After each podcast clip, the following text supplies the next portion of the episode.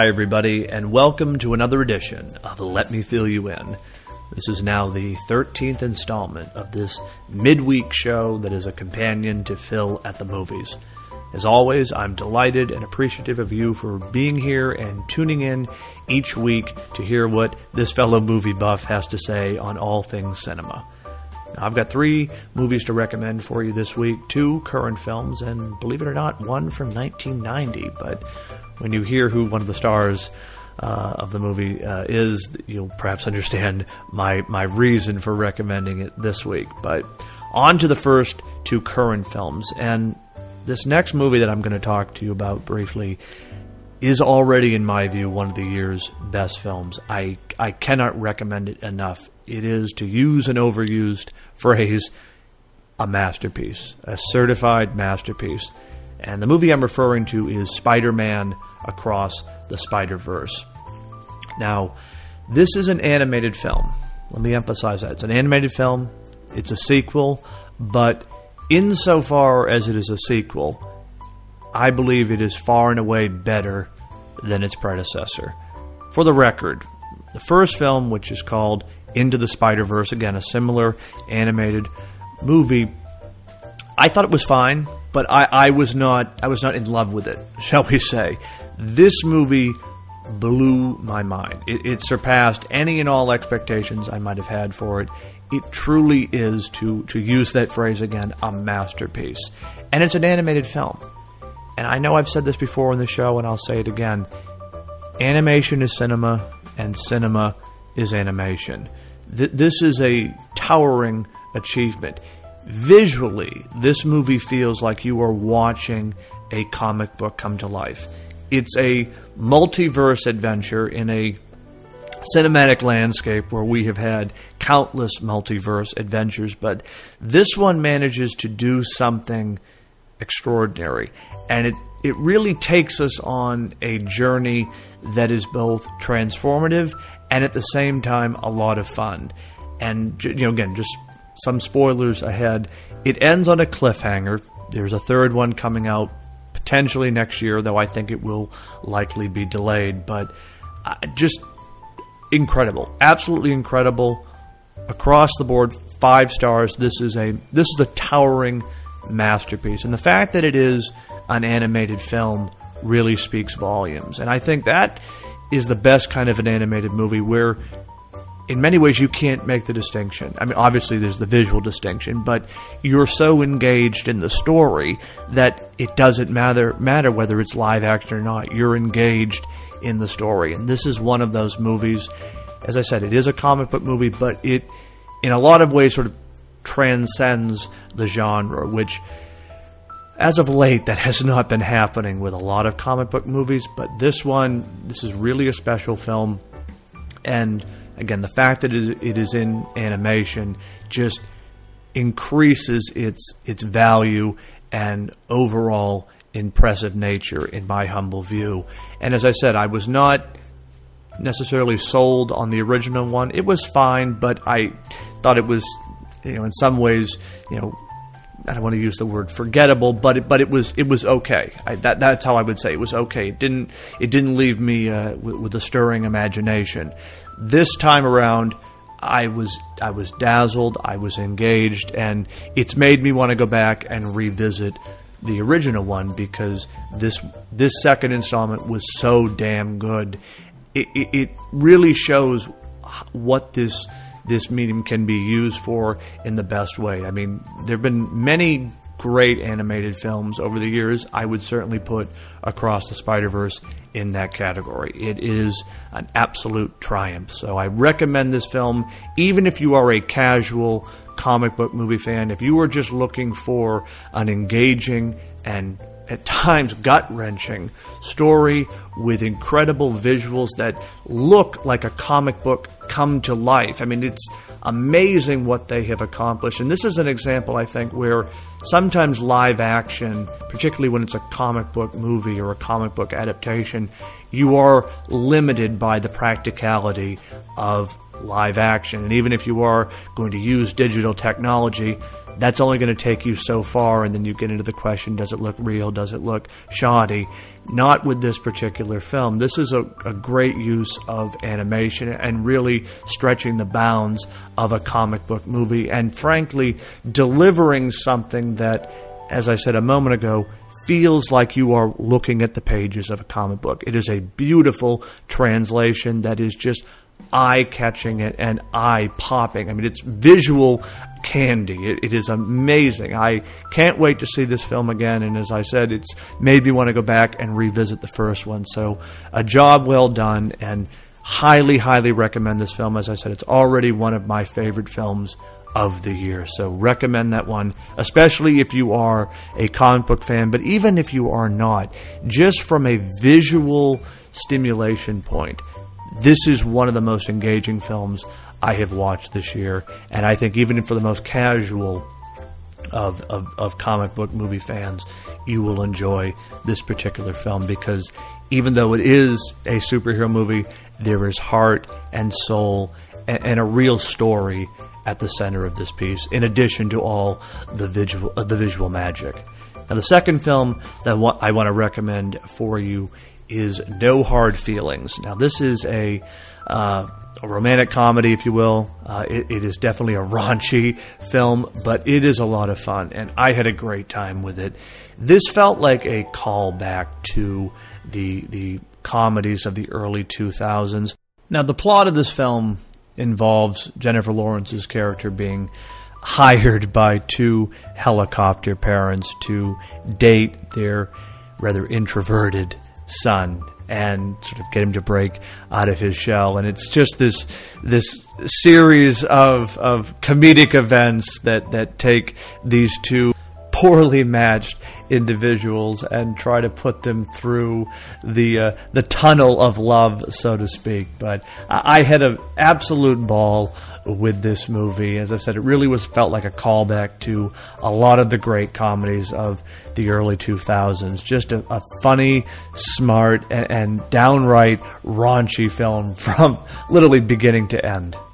Jennifer Lawrence, who is always great in whatever role she plays. She really shines in this film and shows off her comedic chops and, and really illustrates and, and, and, certainly underscores the, the need for star driven comedies. I, I, hope this is a signal that studios will take more interest and investment in these kinds of movies because I think there is an audience for romantic comedies again, particularly ones that are are smart and, and funny and have heart all in it together. This is one of those cases where in recent years comedies particularly romantic comedies, have been going straight to streaming. And they've had a lot of success on there, but I think you're missing out in a lot of ways on additional uh, eyes on a movie, so to speak, if you have it playing in a theater. And this is a movie that I'm glad did not go straight to streaming. I think certainly Lawrence's. Uh, uh, star power helps with it, but it's just a lot of fun. It, it, it's it's funny, it's raunchy, it's sexy, and there's there's a, a sweetness to it that, that I was actually surprised by, and so I I recommend this film if you are looking for something a little a little different, a little uh, off off uh, off kilter in some parts, but uh, just a fun time at the movies. And I, am hopeful that we will get more of these types of movies in the years to come because, as I said, it really feels like a callback to some of the early 2000s comedies where they, they just it seems like every time you turned around there was a, there was a new one coming out each week. I mean, I think back to Dodgeball or Anchorman or The Hangover. I, would love to see us get back to that to that era again of just sort of you know star-studded uh, comedies that that are both smart, sophisticated, and of course funny all at once. And, and this one checks all those boxes. Good time at the movies. And the last one to recommend for you this week is the film from 1990. It's called Pacific Heights, and this was not on my radar. Uh, it's been in my uh, my Twitter feed, uh, so to speak, in in the last few weeks, and I've had a few people recommend it to me, so I decided to check it out. But the, the real driving force for me watching this film is Michael Keaton is in it, and any chance I can uh, check out a film starring one of uh, starring my favorite Batman actor, I'm I'm going to do that. So this was uh this was you know couldn't say no to it, couldn't resist it. Uh, but it's it's got a great cast. It's got Matthew Modine and Melanie Griffith, and it is a it is a smart, well paced thriller. And Keaton plays a villain con man in this film. He's not a must a mustache twirling villain by any means. Uh, there's some a sinisterness to him, but also a, a psychological complexity. And I, I tell you, there were some moments in this film where he's generally frightening. He doesn't even have to say anything. He just has that that look. He gives that that stare, which of course uh, he he perfected with with Batman. But it's interesting to see it in another context. Uh, in the case of a in the, course of a thriller, and this movie really kept me on the edge of my seat from from the beginning to the moment the credits roll. Uh, the premise of the film involves this couple that buys a house in San Francisco, and they're going to rent out a few rooms in it to help uh, offset the mortgage. And one of their tenants, of course, is Michael Keaton's character. And they get off on the wrong foot right at the start. He doesn't pay the rent, or there's a mix up with him paying the rent. And because of California law, they could not evict him. And it just leads to this, this cascade of awkward and frankly terrifying situations. I mean, literally the, the best way to describe this movie the tenant from hell. Uh, and I think anyone who uh, ha- has been a landlord or, or even been in a, a, rental situation, you can imagine uh, this kind of a scenario. But it is it's well acted. Uh, Griffith and, and Modine turn in really strong performances. But I tell you, it's really Keaton who steals the show. He he is he, he's funny at the same time. He's sinister, and, and there's also a a level of, of of pathos and just just evil complexity to him that that really is shined. He he puts all his talents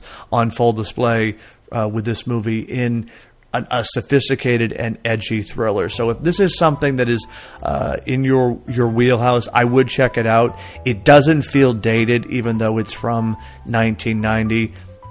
The pacing is great. As I said, a very quick runtime. It's only about an hour and a half, but it, it utilizes that whole hour and 30 minutes brilliantly. I mean, there's never a moment where I felt like it was slowed or it you know could have added a little bit more. It is a well-structured story. It gets right to the point, and it never stops. I mean, it's it's pedal to the metal from the minute Keaton enters the scene all the way to the end, and again, there's some moments of, of genuine suspense and, and frankly terror in this film. Nothing uh, in, in, the realm of a, of a of a horror movie, shall we say, but it's it definitely has some some thrills and and uh, I would also say chills, uh, and, and, that's all uh, courtesy of Michael Keaton's performance. But again, highly recommend this film. It was a great uh, surprise for me. I was not aware of this movie, but uh, of course, after finding out Keaton was in it, I said, well, I've, I've definitely got to check this out. And it, it lived up to the recommendation. So if you are looking for a good good Friday night movie, maybe to watch with uh, some friends or just to watch yourself, this one highly recommend. And kind of reminds me of you know another genre that I would like to see make a comeback, kind of you know tying it in with what I said about romantic comedies. I'd love to get back to a day where we could have these like really short uh, and well paced thrillers. Again, simple premise like this one, The Tenant from Hell.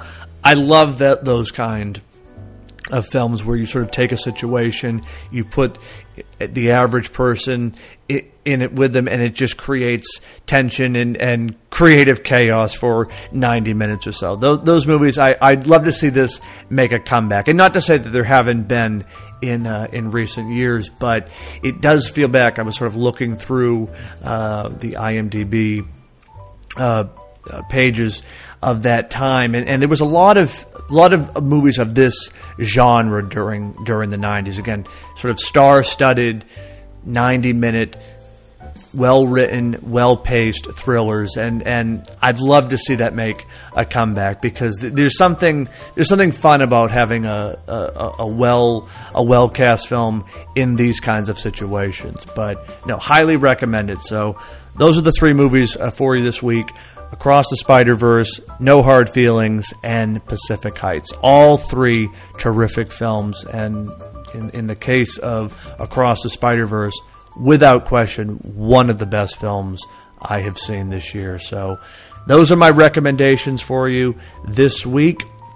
Not much to report in the way of movie news, but uh, I will certainly, uh, hopefully, have something for you in next week's show. But that is all for today. You can, of course, can check me out on Friday with Phil at the movies. I'll be doing something a little bit different this week. No new movies to revisit or review.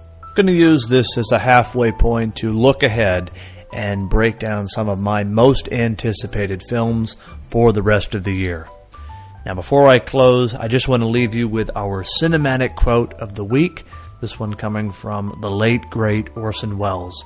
And he once said, The cinema has no boundary, it is a ribbon of dream. Ain't that the truth? Ain't it the truth? All right, everybody, that is all for this week. As always, you can catch me on Fridays with Phil at the movies, or if not, I'll be back here, same time, same place, next Wednesday. Thanks again for listening. Have a great week.